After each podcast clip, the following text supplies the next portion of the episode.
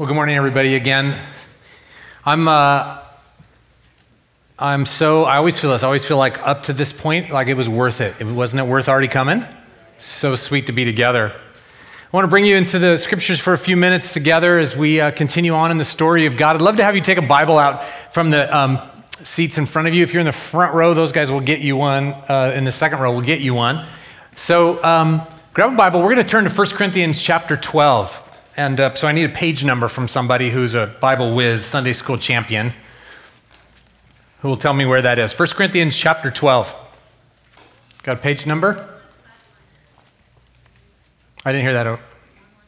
1151. Thank you. 1151. Page 1151. We're going to do a little Bible study together, so I'd love everybody to have one in your lap in front of you because it won't be stuff on the screen. We are in this, uh, that we're doing this reading uh, this summer. I hope you're not discouraged yet about the reading. I hope you're not discouraged. I hope you're like, oh, I kind of got behind. It was so long. I didn't do that good. I'm actually making eye contact with a number of you who are telling me that's the case right now. Jump back on. We've got three more weeks. We're in the New Testament. It's so good. Here's the story of God. This is where we are in the story of God. God revealed himself as the one creator, uh, Lord of heaven and earth created a people for himself, revealed himself over time through the patriarchs and the prophets, and then led us up into the time of Jesus, where we were going to be ready as a world for the coming of the Savior. And we got to the New Testament reading in our reading plan a couple of weeks ago. We were all like, Yes, thank you, Lord. It was tough sledding for a while. And here we are. We're in the New Testament. We read about Jesus and his life, his death, his resurrection. And then last week we got to uh, Acts chapter 2. We had the uh, the baptisms, and we knew at that point that uh, we read in Acts chapter 2 that the, the church was born because they all came and they said, So Jesus is Lord, now what do we do? And Peter said to them in that first sermon in Acts chapter 2 Repent and be baptized, every one of you, in the name of Jesus Christ for the forgiveness of sins.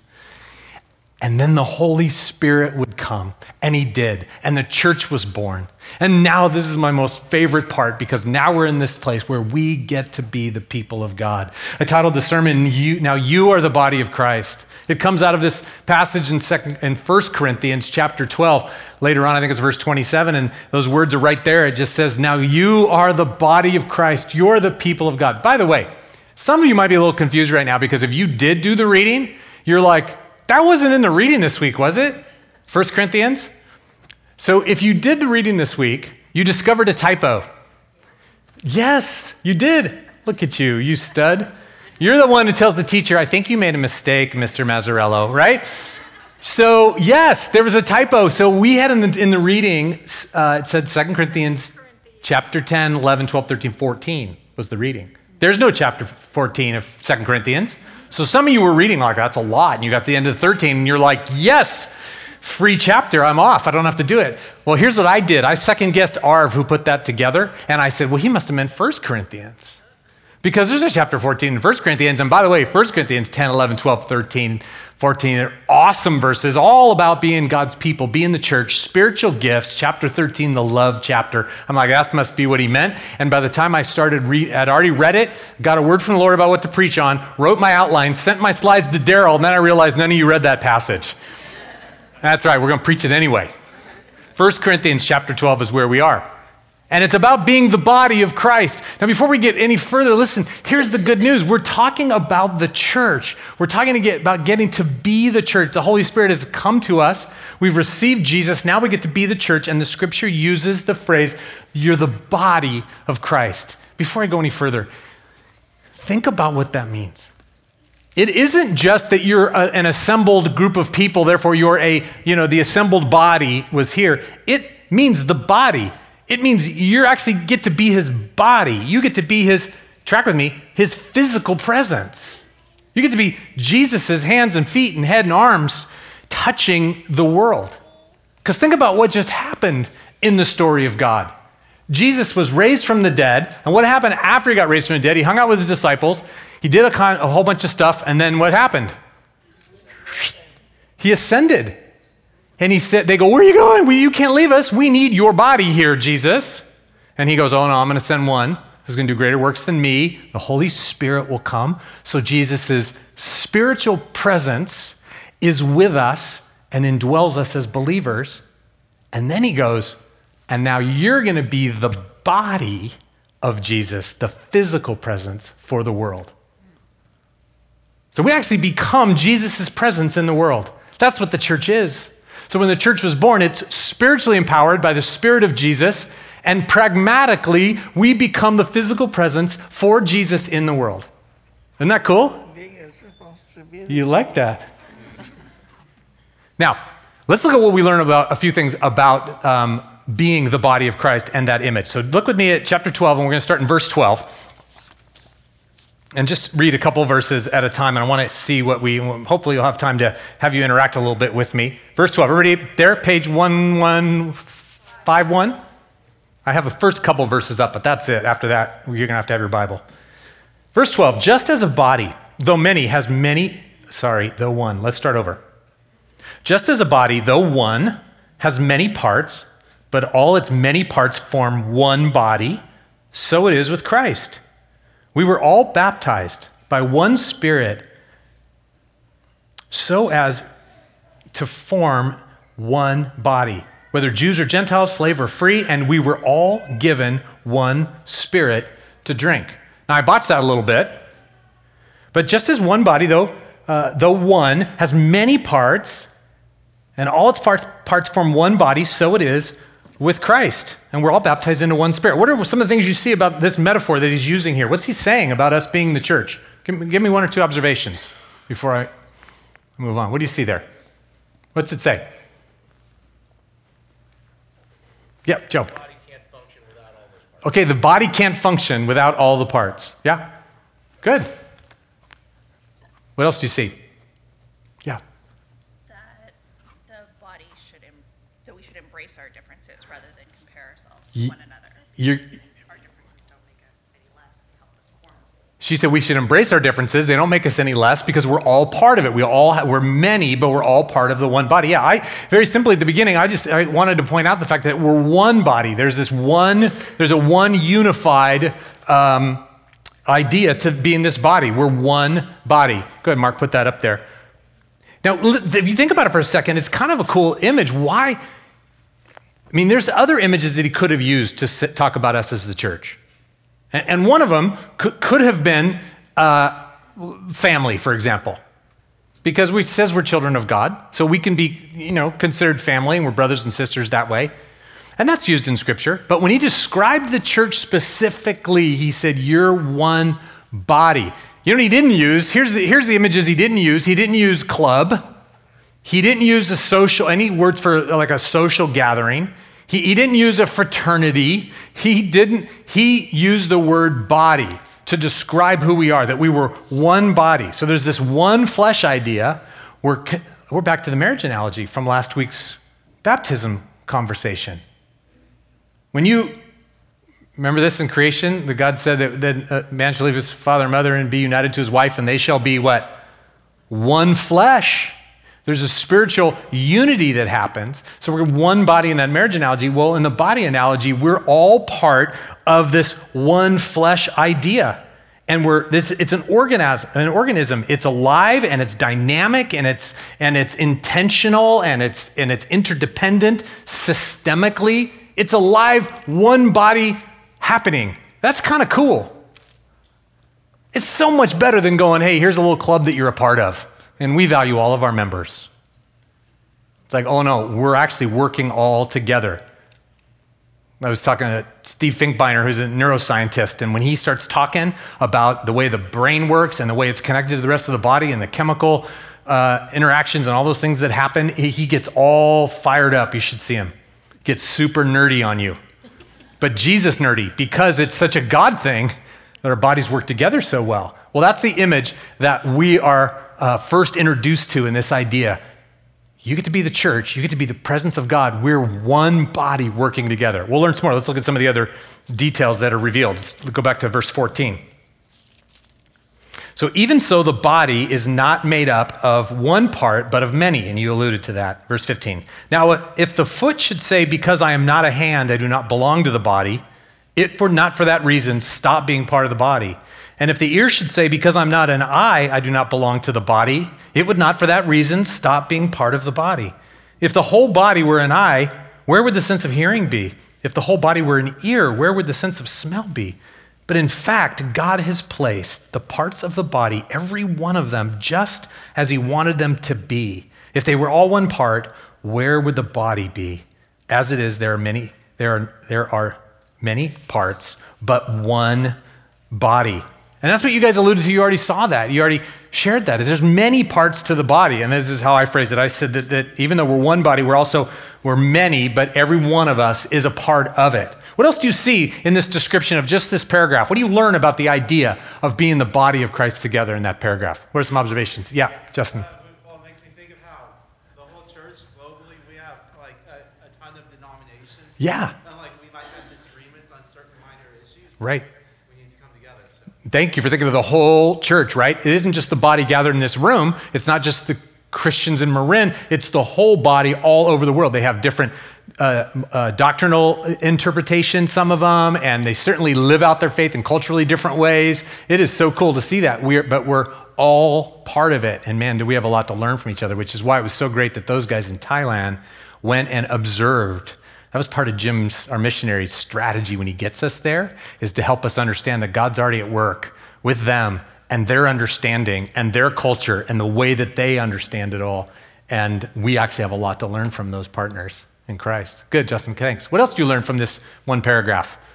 Yeah. that God places each part exactly where He wants them to be. Did you hear that? That God places each part exactly where He wants them to be. There's some design to who you are in this part of the body, in this culture, at this time, in this place, that God put you here. Yeah. That, I love that verse. Good. What else do you see in this paragraph? Yep, Lisa. Each part of the body is as important as the other. Each part of the body is as important as the other, yeah.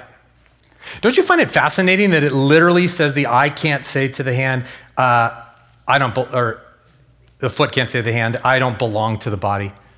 There's something inside each of us that resonates with that thing that we look around and we compare ourselves and we go, well, he's further along in the Lord. Well, she's gifted as a leader. Well, and we think there's somehow we're second class citizens in the church. That is the weirdest secret that everybody holds somewhere deep down that there's some kind of second class citizenship and they're part of it. They're part of the outside group or they're part of not really, like everybody thinks that, you guys. But this text is teaching, you know what? We got to get our head around the fact that our body is interconnected with one another and we can't say we're not part of it. If even if we feel that we are part of it so now we got to figure out how it is that we're connected to one another. And i do love that idea that bella talked about that god has designed the body in such a way that he's put you here at this time to bring your part of the body who you are to the mix and so the people gathered around you, the people that are encouraging you, the people that you rub shoulders with, the people that your kids are downstairs with, uh, all of us are here. I don't know if this is too over dramatic to say. Your story is intersected with God's big story, and you were raised up for such a time as this. And so, this place where you are right now, and what you bring to the table with all of your imperfections, really hard to make eye contact with somebody right when you say that. All of your imperfections and all of the beauty that God designed you to be, right here, right now, you're to bring it. And the rest of the church goes, Yeah, you're part of this.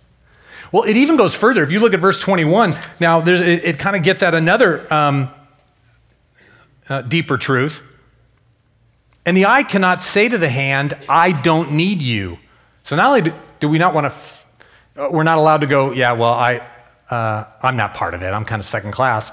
We actually now, we get to this place where we think that there's some judgment that might be happening and we feel, can feel judgy, but it's like the eye can't say to the hand, I don't need you. The head cannot say to the feet, I don't need you. On the contrary, those parts of the body that seem to be weaker are what? Indispensable.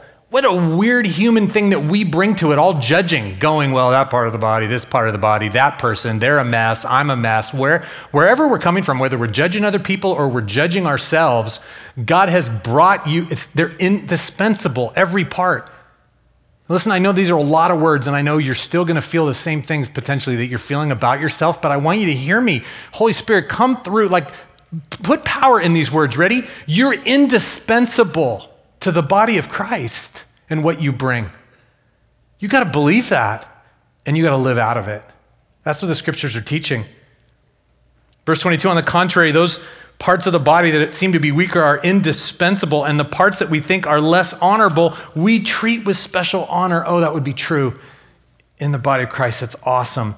And the parts that are unpresentable, by the way, unpresentable doesn't mean like, oh, Jonathan, we don't, we gotta keep, keep Jonathan away from the strangers. You know, not like that, but that, that's, that's kind of code for um, the parts that you can't present in public, like the most private parts of the body. Okay? So the, the parts that are unpresentable, we, we give them, um, they're treated with special modesty. And the presentable parts need no special treatment. But the point is, God has put the body together, giving um, greater honor to the parts that lacked it. So that there should be no division in the body, but that its parts should have equal concern for each other. If one part suffers, every part suffers with it. If one part is honored, every part honors with it. It's a great paragraph of logic to say you can't not be a part of it. You are a part of it. If you think that you're less, you think your brother or sister is less, they're indispensable. God has put everybody in here with a different role. I phrase it this way: we have equal concern and equal, equal, sorry, equal need for and equal concern for each other. That's that's how the body lives itself.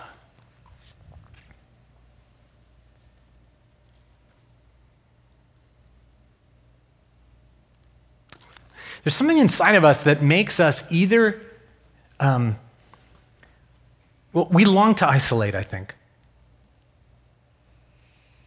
I think we isolate from one another because we think that we either don't need other people, which is a really scary lie, or we think that other people don't need us, which is not living into how God created us. And either way, it sells short what God's trying to do when He says, Now you're the body of Christ. Do you track with that? You're needed. And you need each other.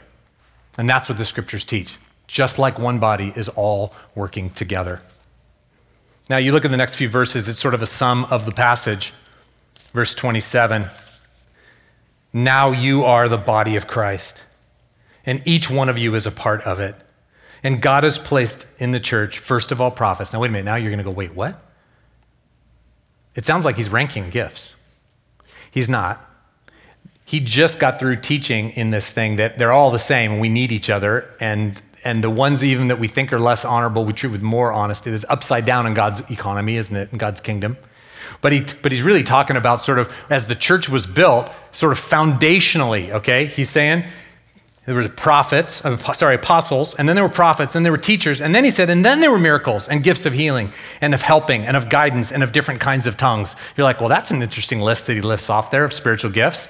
It is, and it's partly because if you read in your study Bible the uh, introduction to this, to what was happening in Corinth at the time, they were super enamored with all the kind of flashy, uh, exciting, miraculous gifts, and they were all searching for those gifts. Everybody wanted one of those gifts, and so but he go ahead, he's, he's kind of gently correcting them about that. He's all, listen, good thing we got apostles and prophets and teachers, so we got some truth. And then you guys are getting all uh, fun and, and dynamic and exciting. And he goes, but the point still holds in this. Look, verse 29. Are all apostles? Are all prophets? Are all teachers? Do all work miracles? Do all have gifts of, do all speak in tongues? Do all interpret? No, his point is no. And then he says, now eagerly desire the greater gifts. We actually don't even know what he means by that, frankly. The study Bible right here, anybody want one of these? Anybody not get one of these that needed one of those? Oh, I saw the hand in the back row. That is so excellent. Um, in the study Bible, it'll tell you that there's a couple things that that may mean. We're not exactly sure. We're so happy to give you that. Um, it could mean what he's saying is that, that you got to desire not just the shiny gifts, but you got to desire the stuff that's foundational to the, to the church as well. So make sure you've got those leadership gifts happening too. You got apostles, you got prophets, you got teachers, you got some truth anchor in that thing. So to make sure those gifts are in your body, desire that those gifts are working in your body.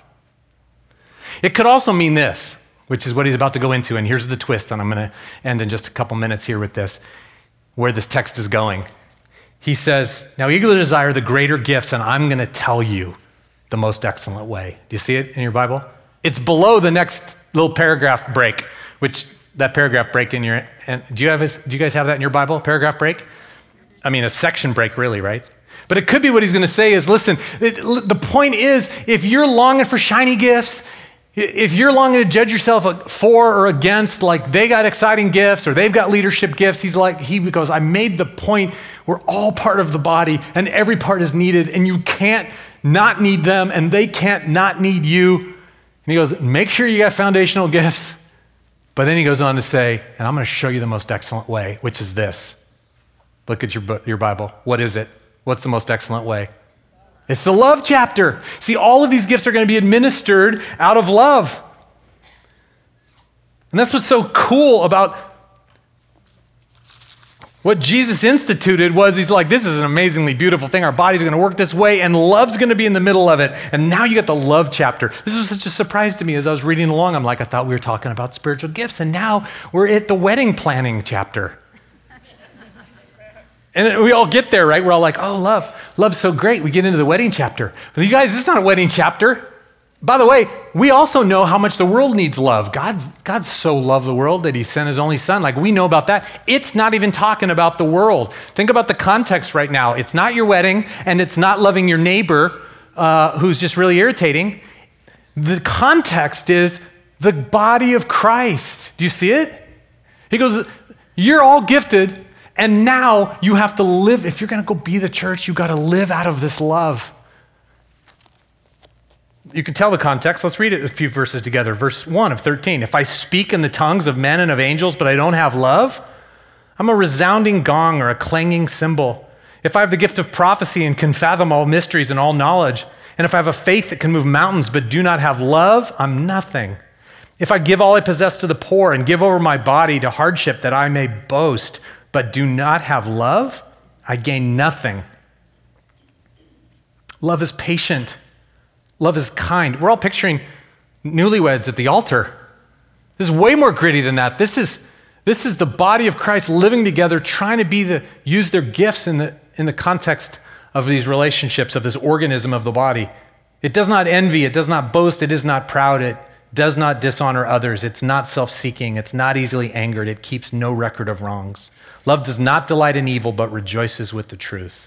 It always protects, always trusts, always hopes, always perseveres. Love never fails. This is the gathered people of God loving each other so that we can be all that God has intended for us to be.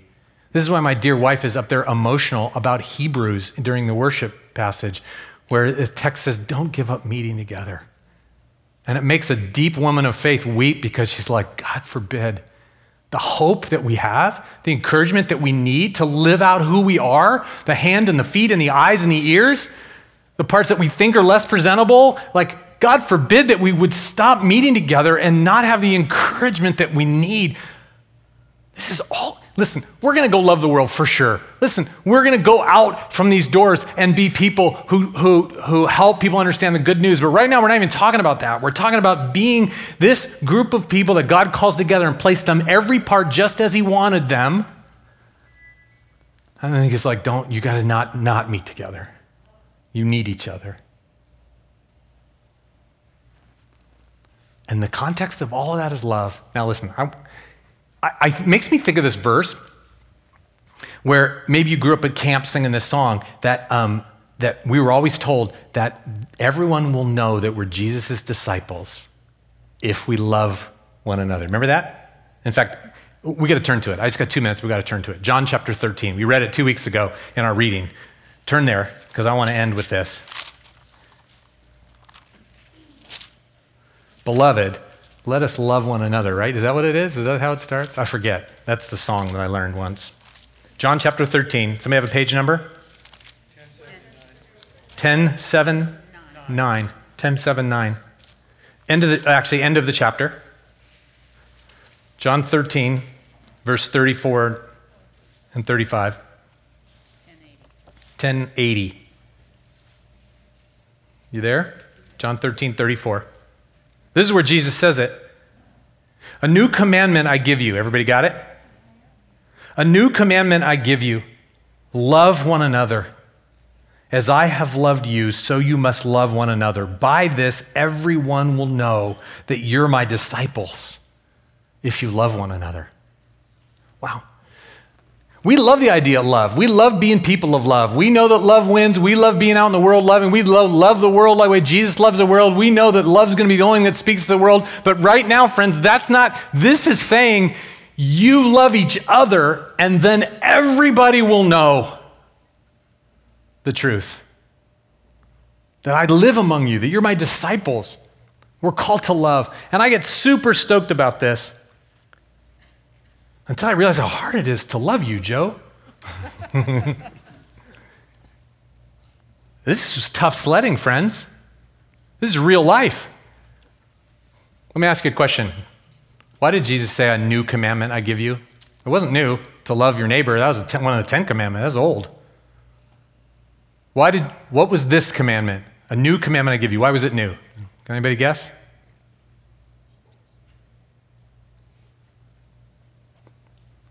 Look at the words in it then. A new commandment I give you that you would love one another. What's the next phrase? As I have loved you.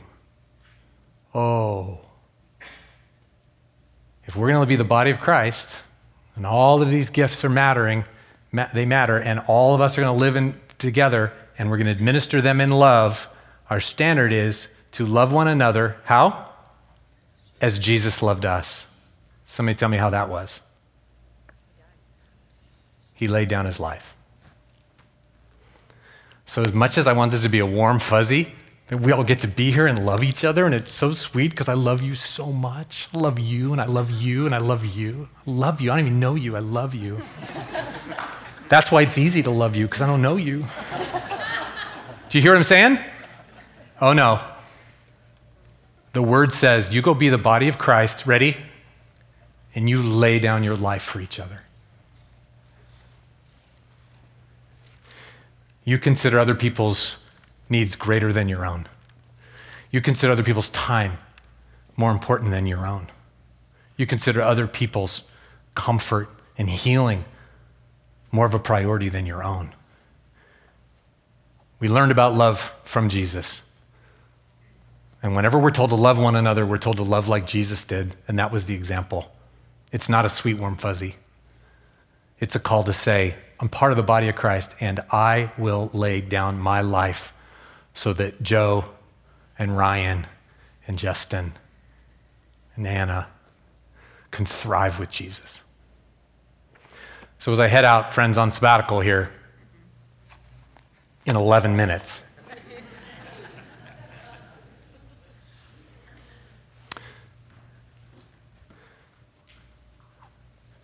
Who are you laying down your life for?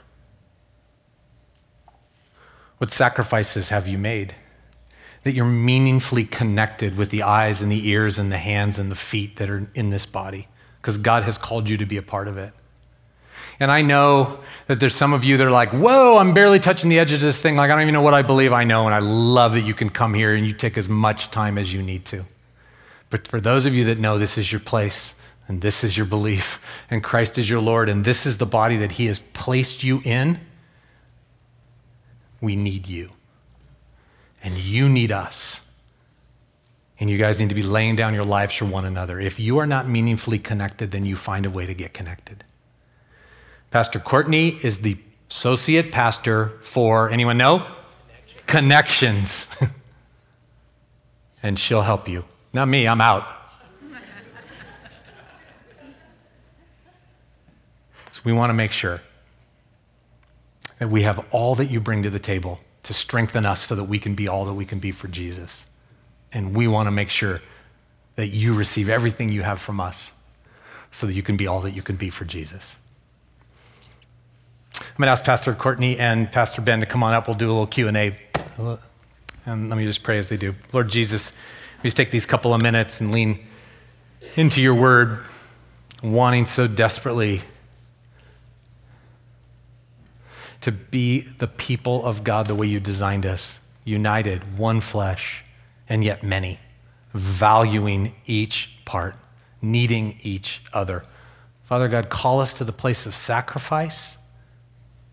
Gosh, it's hard in our it is so hard in our lives. I know everybody is sitting here thinking to themselves, you don't know my life. You don't know my job. You don't know my commute. You don't know my kids' schedules. How would I be more meaningfully connected to people? Oh God, would you break kind of break through the barriers of our pragmatic and of our like how, Lord, help us figure out ways that our hearts would be united that we could lay down our lives for one another. And then, because that's how we love one another, the whole world will know that we're your disciples and that you live here among us and that you're the good news. Father God, we belong to be your church, the body of Christ. Give us the grace. Lead us on in the name of Christ. Amen.